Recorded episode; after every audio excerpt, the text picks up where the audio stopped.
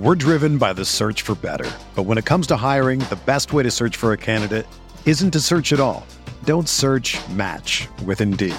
Indeed is your matching and hiring platform with over 350 million global monthly visitors, according to Indeed data, and a matching engine that helps you find quality candidates fast. Ditch the busy work. Use Indeed for scheduling, screening, and messaging so you can connect with candidates faster. Leveraging over 140 million qualifications and preferences every day, Indeed's matching engine is constantly learning from your preferences, so the more you use Indeed, the better it gets.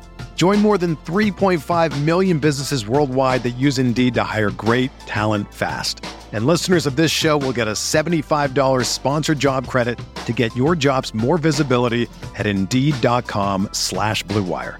Just go to Indeed.com slash BlueWire right now and support our show by saying that you heard about Indeed on this podcast. That's Indeed.com slash BlueWire. Terms and conditions apply. Need to hire? You need Indeed. It's three guys who combined to play 15 seasons in the National Football League trenches. Well, two guys. And Mackey, who didn't do shit. Just, he just sits there and looks pretty. This is the O Line Committee.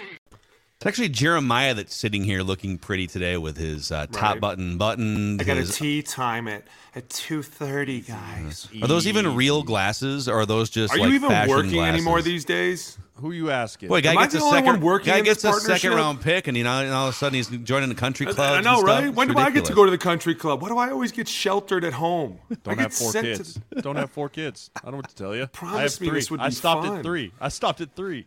I know, It's the fourth couldn't one that really ruins your social life. Dude, the actually, fourth I've one told. is the worst in the family too. I mean, this one's got an attitude like he thinks he is the man. I had to Put like him pick him his up by his ears the other day at hockey. I was like, dude, no. You're out of the family if you do that one more time. Oh, I told him you can walk home, and I was dead serious. The parents around me were like, "Is he really?" I've, I've, I can? I can double this because I've babysat this child before, and we were reading a book, and all of a sudden he just punched me in the eye, and he's like, "Let's wrestle." I was like, "Wow, okay, Done, man. sure, time to wrestle." what? What are we? By the way, what are we coaching these days? What are we? Uh, so, All right, Alex, are you, You ready? Yeah. You ready? 11U baseball, 8U softball, 6U softball, and I'm not coaching anything of Bears right now, but I'll probably have to coach them in flag football this spring. But he's doing hockey too. But dude, it is so fun. Are Especially they so for like 11U softball, baseball? no, it's are they- 11U baseball. That's Dana's the head coach. I'm one of the assistant coaches. Are they pitching to each other, or Yeah. are the okay? Oh, oh, my yeah. god, that's we got terrifying. dude. We got a pitcher, Gavin. Kid throws heat, bro. I mean, it's ridiculous, right? Like these kids are good. This last tournament we played in, they didn't hit the ball. I don't know why they're not hitting the ball. Hit the ball, y'all. Hit the ball. You get in there. Oh, you should see him. You should Great see coaching sitting in the dugout. Alex. No, no, because a lot of it is, I think, and this is just to be truth. Like you watch these kids at 11U, they're scared of the ball, and you're like, dude, stop being afraid of the ball. You're gonna either get hit one day or you're not. But at the end of the day, you got to use that $500 bat that your mom and dad bought you and swing it. Okay, Put a dent in it for God's sake. do something with it, okay, bud? But you can't just hold it on your shoulders and expect to get the first somehow. It's not gonna happen. You know what's funny? Like when you're, you guys played youth baseball, right? When you were ten or eleven, or no? No. You were, you guys, you guys were straight football from the womb. Okay, Bas- football, basketball, shot put.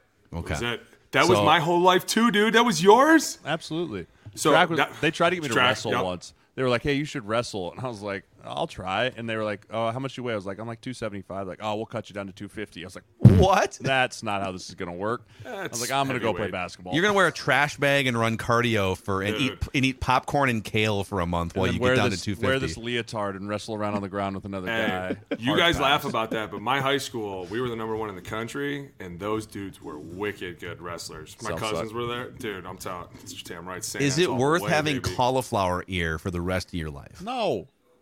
I don't know. People ask me, "Is it worth having this finger the rest of my life? I was gonna say I have oh. cauliflower ear from my football helmet. Yeah, people ask if it's worth having a finger that points the wrong way. So How about a leg yeah. that goes sideways? Was it worth it? Sure was. Wait, hold your ha- hold your hand up again, Jeremiah. The spot I just thought you I thought you were best. a huge Star Trek fan. I didn't Oh, I didn't realize Ready? what's Ready happening there. one? Oh, Oh, oh yeah. Oh, I hate when he does that. I hate when he does it. Oh my god! By the way, 2016, by the way, we will, 2016. we will get to five dumb football questions here. A new staple on uh, the O line committee. The only Don't show in ever America. do that again. Don't ever do that again. Like, I hate when you do that. So hold on a second.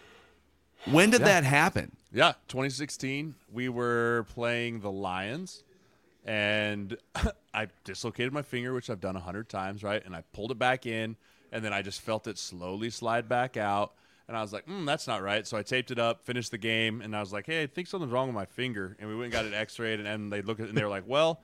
It actually retracted down into your hand, so like your tendon. So they're like, we can break it and pin it and put it back in place, but you're going to be out for about eight weeks. And I was starting at this point, and I was like, nah, we're good. We'll just tape it up and figure it out. I have nine of them, and it just I've never gotten it fixed. So it's uh, the bone is in your is down. The tendon, the tendon, The that tendon. keeps so the tendon that keeps everything together. Stop.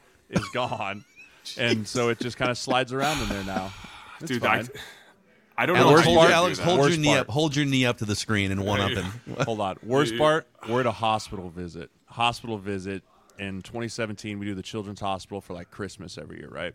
We're in like the terminal cancer ward. It's sad. Like, and I go up to this kid and I'm like, "Hey, man, I'm Jeremiah." I go out to shake my hand. He goes, "Ugh, don't touch me with that oh, hand." And I was like, "Okay, I'm sure. Why not?" he was like, "Oh, it's so gross." I was like, "Sorry, I'm You scared a cancer I scared patient? a cancer patient with my finger." Oh, dude, Amazing. Alan Page scared me with his finger. Oh, dude, Alan Page's Dude, that pinky that thing just dangles. You have to know though, dude. You don't you don't warn anybody, and then they go to shake your hand, or they see it, and they're like, "Dude, what the?" And you're like, "Oh yeah, sorry," but like you should have to hide it sometimes. Like you, you it's it's a lot. I at do. First. I'm, I'm slightly self conscious in pictures, so you see a lot of pictures, my hand in my pocket, or like Yeah, a hand on right. someone's back. Dude, it's super obvious when it's on someone's like. No. When you're like this. when you're like putting you have a hand on a shoulder and you're taking a picture and you're like, "Hey, man," and like it's just so blatantly obvious. Yeah, it it's looks like bad. You, Armos. dude, you you need to lean into this, man. Like you should be featuring it awkwardly in every photo, I think giving you giving the too. bunny ears with like sideways fingers. live long and prosper. live long and prosper. So good. It just sticks up all the time, dude. Oh my god! All It's right, worth- so it's uh, worth it. It new feature man. here. New feature here on a new show, the O Line Committee. If you could give us a five star rating and a positive review, if you're finding this on Apple Podcasts, which uh, it will be by the time you listen to this, hopefully, and also uh, click the like button and the subscribe button on the O Line Committee YouTube channel so we can spread the word too. But we'll take if you guys have dumb football questions, don't be shy. That's the whole point of this show, is so uh, an idiot fan like myself can ask dumb football questions to two former NFL offensive linemen. We will stockpile your dumb football questions and ask them on this show. And so I have a few for you here. A couple of these are just my own curiosity, and then a couple are from uh, from listeners here. Let's start with this one. What makes a great? We talk about like quarterback leadership, and and you need to have that quarterbackian presence when you walk into a room. What makes a great leader at quarterback? What do you guys need as offensive linemen from your quarterbacks in the room, in the huddle, at practice, etc.? You know, there's a couple things that go into this for me. The, the first thing is communication. You know, a quarterback has to be a great communicator, not just with play calls and not just with getting things out, but just of what he expects from you, right? Like, for example, I felt like I had one of the greatest quarterback leaders when I got into the league in Philip Rivers. Dude had done it for a long time, right? And he knew what he demanded out of everyone on his offense to the point where third down meetings on Wednesday afternoons, he would kick the coaches out of the meeting and run it himself. And then it was our job to go back and tell our position coaches how we were going to block that stuff this week. Right? Like just the communicator on that aspect. And then the second biggest thing is just commanding presence on the field. Right? When things are going well, you got to make sure you're even keel. And when things are going poorly, like you got to stay even keel, but you have to be willing to come on the sideline and fix it, right? You can't just go into your corner and meet with your quarterback's coach on the sideline and expect everything to get fixed. Like you need to go position by position, up and down the up and down the bench, and explain what's going on, what he's seeing, what he wants to get to, and all those things. And you know, those two things for me really showed what a true leader was. And then honestly, you got to be out there and just take care of the football. You know, you can't be a leader as a quarterback if you turn the ball over it's just you can't do it. Like you're just you're hurting the team, you're hurting yourself, and all of it, and ultimately you're going to lose your job. For sure. I think a lot of what Jeremiah said, communication, obviously transparency, but I think when I think back to one of like the best leaders, and I'm going to say a name that's probably going to surprise a lot of people, Carson Palmer. And I think a lot of it was because he was so open to everybody all the time. Like at times, people would come to him and be like, "Hey, man, this is just it's not going to work. Like it's just the way we need to do this." He'd be like, "All right, cool. What do you want to do?" And it was like he was so open to like, "Hey, let's do this." Instead of like, there were guys that I played with, and I'm not going to name names that were just like, "No, nah, that's how it is, man. Deal with it." Like you're like, "All right, well, uh, I don't know if we could physically do this though." Like.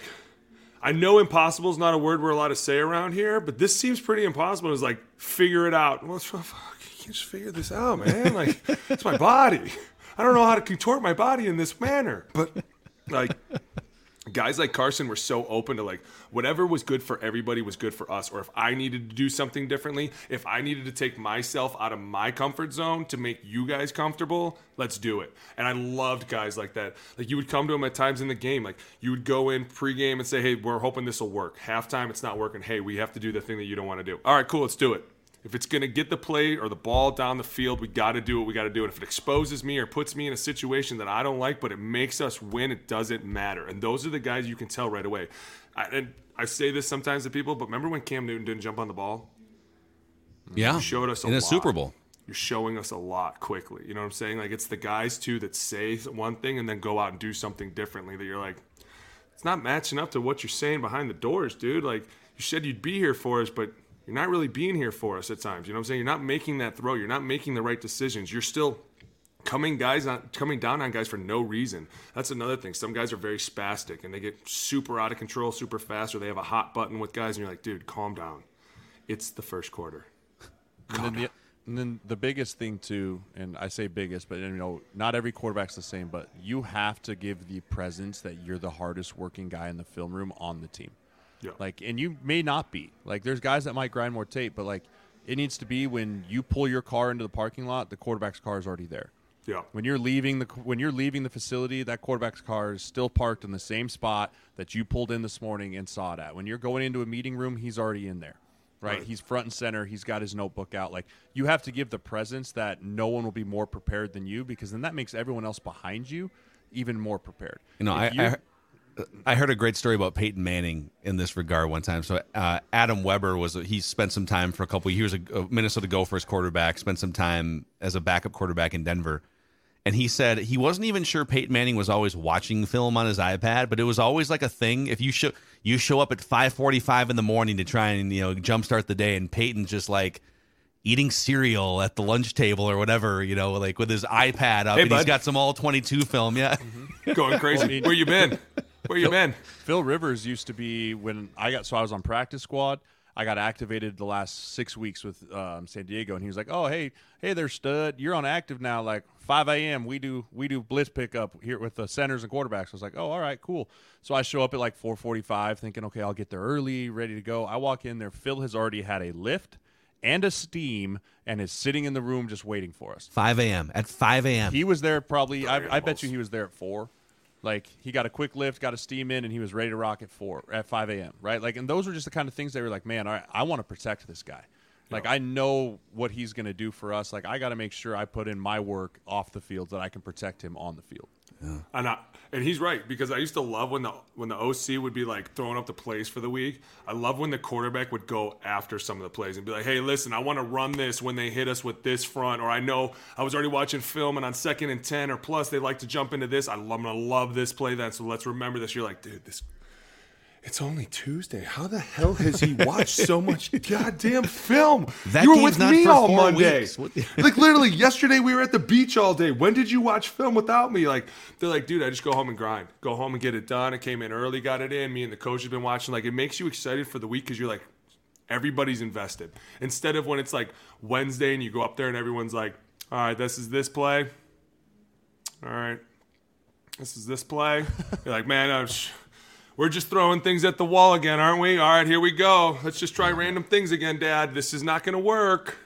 Yeah, it's like like you, you want to make sure your pilot. It's it's like a pilot, right? I, I just need a little bit of not a lot of communicate. No, don't over communicate with me. I'm trying to watch the movie, uh, you know, in the Right. back seat, but just Let me communicate. know that you're paying attention, right? some turbulence coming up. We got about Yeah. two hours until we land. Uh, you're gonna get some water here in a second. Just yeah, be in charge, right? If I need you, I'll ring you. Bong, sound off, right? Like that's it. And then you see him at next time practice, and all of a sudden you're just like, hey, just avoid him. He's probably thinking about a lot. And then all of a sudden he comes over, and the best is when they come over to you at the water cooler and they just start shooting the breeze with you, and then they just start asking you football questions, and it gets super intense. Like a random conversation just went into, well, you know what? I don't like when we kill it on two jet. Okay, I'm just being honest. All right, it just doesn't make me feel good. And you're like, what the hell are we talking about? This is this is just. This is insanity. The- we can't great even have ones- a conversation. The great ones can't turn it off. Never. It, it it just it never turns off for them. They're constantly trying to get better, constantly trying to get an edge, and that's what makes those guys great. and fun. Okay, dumb football question number two here today from uh, Adam Turner in the O line committee YouTube comment section. What's it like to go through a coaching change as a player? Alex, you go ahead. I only have one of these, so you go ahead. And then, like, and then you do, you, do you, I guess I'll even go further on this question. Do you anticipate it? Can you sense it? And then once it happens, what's it like? Then there's a new system, probably. I mean, there's all sorts of steps in this process. It's tough. It's difficult. I've went through a few of them. Obviously, with Singletary, when he left, um, it, we brought Tomsula in, and it was. I think a lot of that was it was so militant with Singletary that when he left, everybody was like, "We just need a breath. Like we need a break." And so Jimmy was just kind of the fun guy that came in and was like, "Hey." We got one more game left. Let's just play ball. Let's have some fun. Let's go out and kick someone's ass, and let's not go home on a sour note, right? And so that was kind of different. But then obviously after that, we brought Harbaugh in, and that was just culturally different for everybody. It's kind of like you know no one knew what to expect. He was coming from college. Here was this guy that had played 20 years, and you know you had heard stories that he was kind of crazy. And then all of a sudden, I remember I was at my my uh, grandma's house, and he called me for the first time, and he was like, "Boone, hey, what's going on? It's Jim Harbaugh. How you doing, bud?" And I was like, "Holy shit, that coach called me." I'm like, hey, "What's up, man? What's going on? How you doing?" He's like, "I'll just tell you something, man. Excited to be here. Excited, ready to roll." And I was like, "Dude, this guy is different. Wow, I kind of." kind of like this, right? And then you get there and the whole atmosphere is different, the culture is different. He was quick to be like, "Listen, if you don't buy into what I'm selling, you're out." And I'm and I this was kind of my first taste of it and the guys were like, "Dude, you got to watch your back. This isn't your guy. He didn't draft you. This is all different. Like he could want you out of here. So I was kind of like, oh my god, what's this is like my second year. I don't even know what's going on anymore. And instantly we saw that he was going to be this fun guy. Like he was like, dude, I'm going to give you guys your freedom back. We don't have to start until eight o'clock. You know, I'm gonna we're gonna be easy on you guys, and everything sounded cush. And then as he slowly started turning over the culture, it ended up like everything was a competition. So it was kind of like, oh well, I feel like defense kind of won the day today. And so as an offensive player, you're like, tomorrow I'm going to kick the shit out of defense. I'm just going to come back tomorrow. I'm just going to rage on him. He loved that stuff. So he was building this culture. And then when he left, it like went to this different culture again, where it was like, maybe that was a little too regimented. Maybe we need to be a little more lax. And it was kind of like, or maybe it was just some pieces weren't fitting and we were trying to jam some of the pieces in there and we were like, it's not working so well. And, you know, this goes. But then you talk about like around the league, most of the time when the coaches go, dude, it's different. I feel like a lot of people like wherever it is, and this is kind of hard to explain, and Jeremiah, maybe you can help me, but I feel like whatever culture you come from, whether it's a defensive minded coach that's just super tough on you, or an offensive minded coach that's so much more lax, the next coach is always the exact opposite Yes. and that's what's sometimes hard for me is because it's like it wasn't the fact that this guy was breaking us down that we were losing. It was just the fact that sometimes some of the guys weren't buying all in. You know what i'm saying? And that's why it's so hard for me when a new coach comes in because it's like oh you know it's going to be the exact opposite next year. Like guys were saying they were having fun in the media. Now it's going to be like they took all our padded chairs away. They took all the tvs out of the locker room. There's no more ping pong. And it's like Oh yeah, I forgot I was a human. You're right. I'll go back to being a robot again. I'll be the robot for the rest of my life. Like sometimes like that's how I would fight people like the coaches. You're like, "You're right. You know what? I'm an idiot. I'll be a robot. Sorry. Can't talk anymore. It's my bad." And it's like that's not how it should be. And I feel like that's what everyone thinks like they were having way too much fun in there. We need to take away everything. Xbox, never again. PlayStation, not gonna happen. These guys don't deserve fun. And it's like, ah. Now you're just gonna go ten years way late. Like you're just gonna take forever to come back. That's why you see the, the the guys that have the most success with coaching changes don't come in and try and wipe the slate clean. You know, I think there's there is something to being said, like Boone said about a new coach that comes in is like, "This is my culture," right? But understanding that culture isn't built overnight. Like you have pieces, you have personalities, and you have guys that are established in that room and in that organization that you want to come in and ping them and understand them like hey how does this place run? What what like i think that you see the younger heavy, head coaches having a lot of success with that right? The Siriannis over in and the eagles what mcvay had done what Zac Taylor's done like the younger coaches that come in and don't just say hey my way or the highway but they gather information and they gather of like hey what did you like about the last staff? What can we do better? Right? Not not putting the bad staff down, but like what can we do better? That's where you see you guys starting to thrive and have fun. And I also think that the culture has changed to where the millennials and the guys that are in the league right now are very much uh, we're the why generation. Why are we doing this? Why Yeah. are you asking me to do this? Why do I like? And I, a lot of old school coaches, there is there was no why. It's like Alex said, like you were a robot, right? You were you do what I tell you, or I'll find someone else that will. But like adapting with the player is become extremely important and understand, hey, we're doing this because it will lead to this, and then players buy in, you know. And so I think I saw a lot of that with Coach McDermott up in Buffalo like he was very much like, "Hey, I open door policy. If you have any questions as to why I'm doing something or why I'm implementing something, I'm very open to having a conversation with you as long as you respect that at the end of the day, my word is what goes." And I think that for me was like really the first head coach I had had that was like that. And it went a long way. Like, okay, I know I can come ask you questions, but at the end of the day, like, yeah, you have HB head ball coach on your hat. So, like, we know it ends with you. And that was something that I loved about Sean McDermott in Buffalo because it was just very different than where I'd come from with Minnesota and Mike Zimmer. And to be honest, I think their coaches are doing such a better job of that now because, what, like Jeremiah said, when we played, it was the shut up and go, and now it's they having to explain why they are doing what they're doing, but they have to, and they are, and they're like when you talk to them now, they're like, dude, it's just the world we live in. You guys didn't ask as many questions, these guys do, so we have to answer more questions. They're like, which in turn, I feel like keeps them more accountable. You know what I'm saying? Like before, there was things our coaches would tell us to do, and we'd be like, that sounds stupid, but I got to do it. Okay, sure, I'm going to do it. But now it's like you'll hear the kids in the room go, Why are we doing this? And you're like, Shut up, dude. Don't ask. And they're like, Well, I want to know. You're like, Well, I've always wanted to know too. Yeah. I just never asked. Like, it don't is. the yelled at, culture's yell changing. at me. The teams that are doing well are starting to adapt to this culture of why. Okay, well, here's why we're doing what we're doing. Or as you can see, like, there are teams now that don't wear helmets in OTAs. Like, that baffles my mind. Because it's like, wait a minute. You guys aren't even wearing pads? Wait, we had to wear spiders and helmets and it was full go. And now the kids are like, no, that's stupid. That ended our career. And we were like, yeah, we knew that. We just couldn't say anything. I'm confused. When did this happen? When did everybody just get a, get a say in everything? Because we were trying to get a say, but the minute someone said something, they got cut.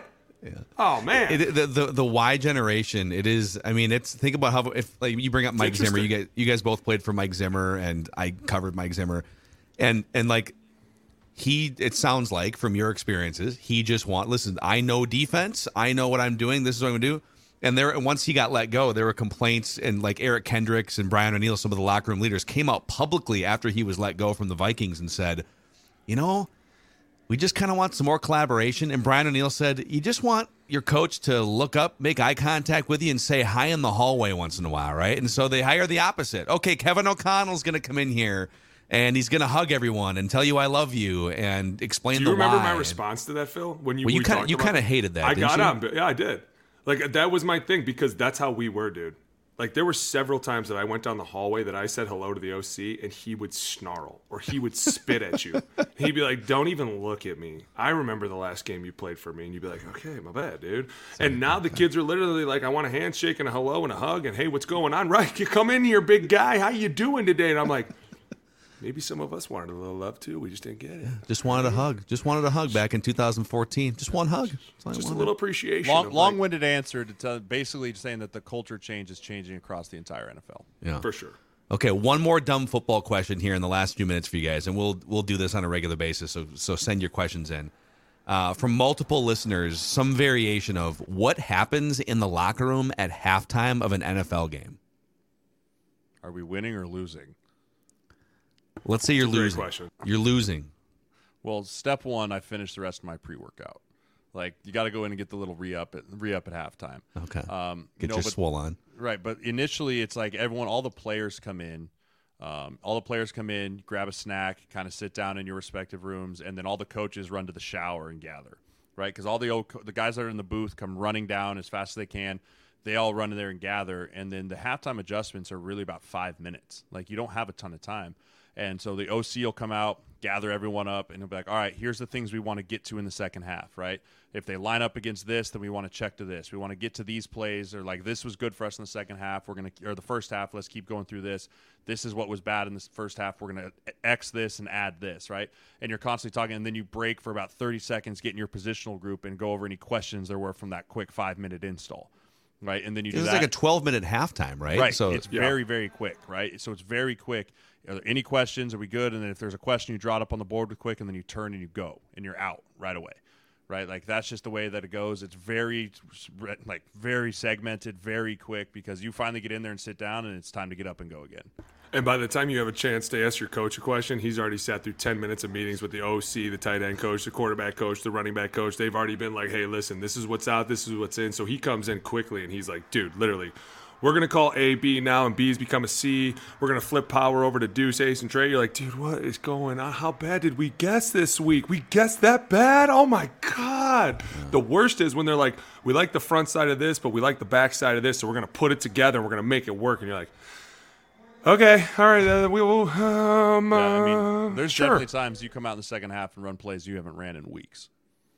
And see, I feel I feel like like the, you know because like fans, we have this expectation that boy, ha, you know, halftime adjustments are this this huge thing that, but there's not time for it, No, right? you can't It's got to be on the fly. you can't re-game plan an entire half. Like you can't. Like it is very much where this is where it comes down into the segment of like if you've been an established program for a long time or established organization, like you understand that something that was installed in day two of training camp and you haven't ran it for eight weeks, all of a sudden can be live based off the look that we're getting from this XY team in the second half, and you have to be ready to adjust and on the fly to that.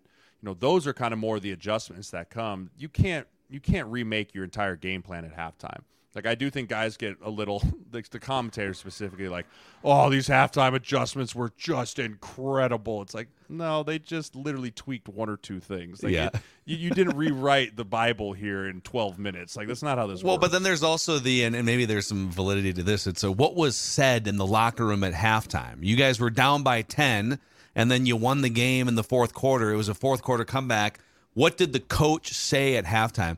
How many times does the coach say something, specifically say something that sparks the energy in the room at halftime, or is that just a fan myth? I mean, I think there are things that they can say that times are, you know, maybe they'll. I, I can tell you guess- the one thing every coach has ever said at halftime when they're losing. I can guarantee you this is the one thing. And anyone who's ever played a competitive sport probably heard the same thing. Fellas, they're not beating us. We're beating ourselves.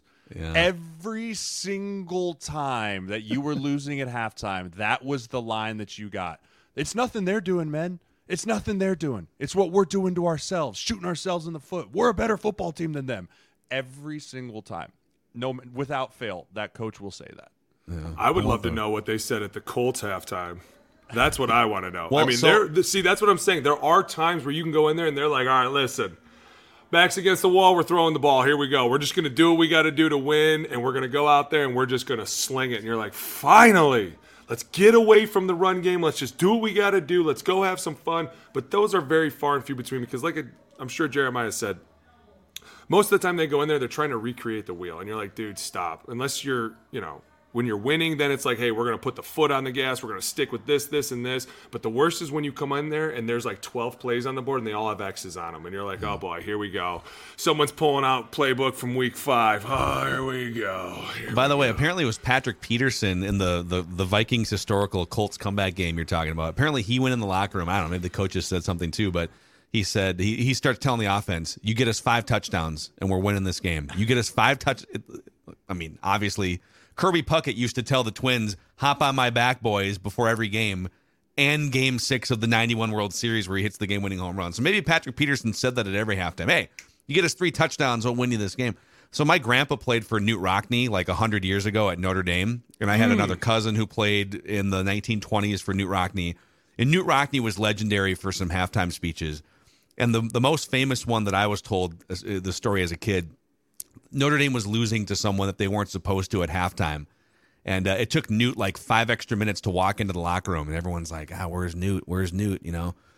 And Knute comes walking in opens the big double doors, scans the room slowly, says nothing for the first, you know, few seconds, and he goes, "Fighting Irish," and walks out of the room. and they came out, you Talk, know, ab- you know, talk about a mental. That is all fighting, mental right fighting there. Irish. Probably walked out. Looked Makes at me sick. What a joke.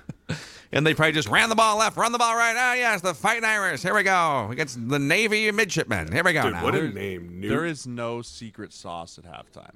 No. There's not. I mean, as much as people want to say there is, there's no secret sauce.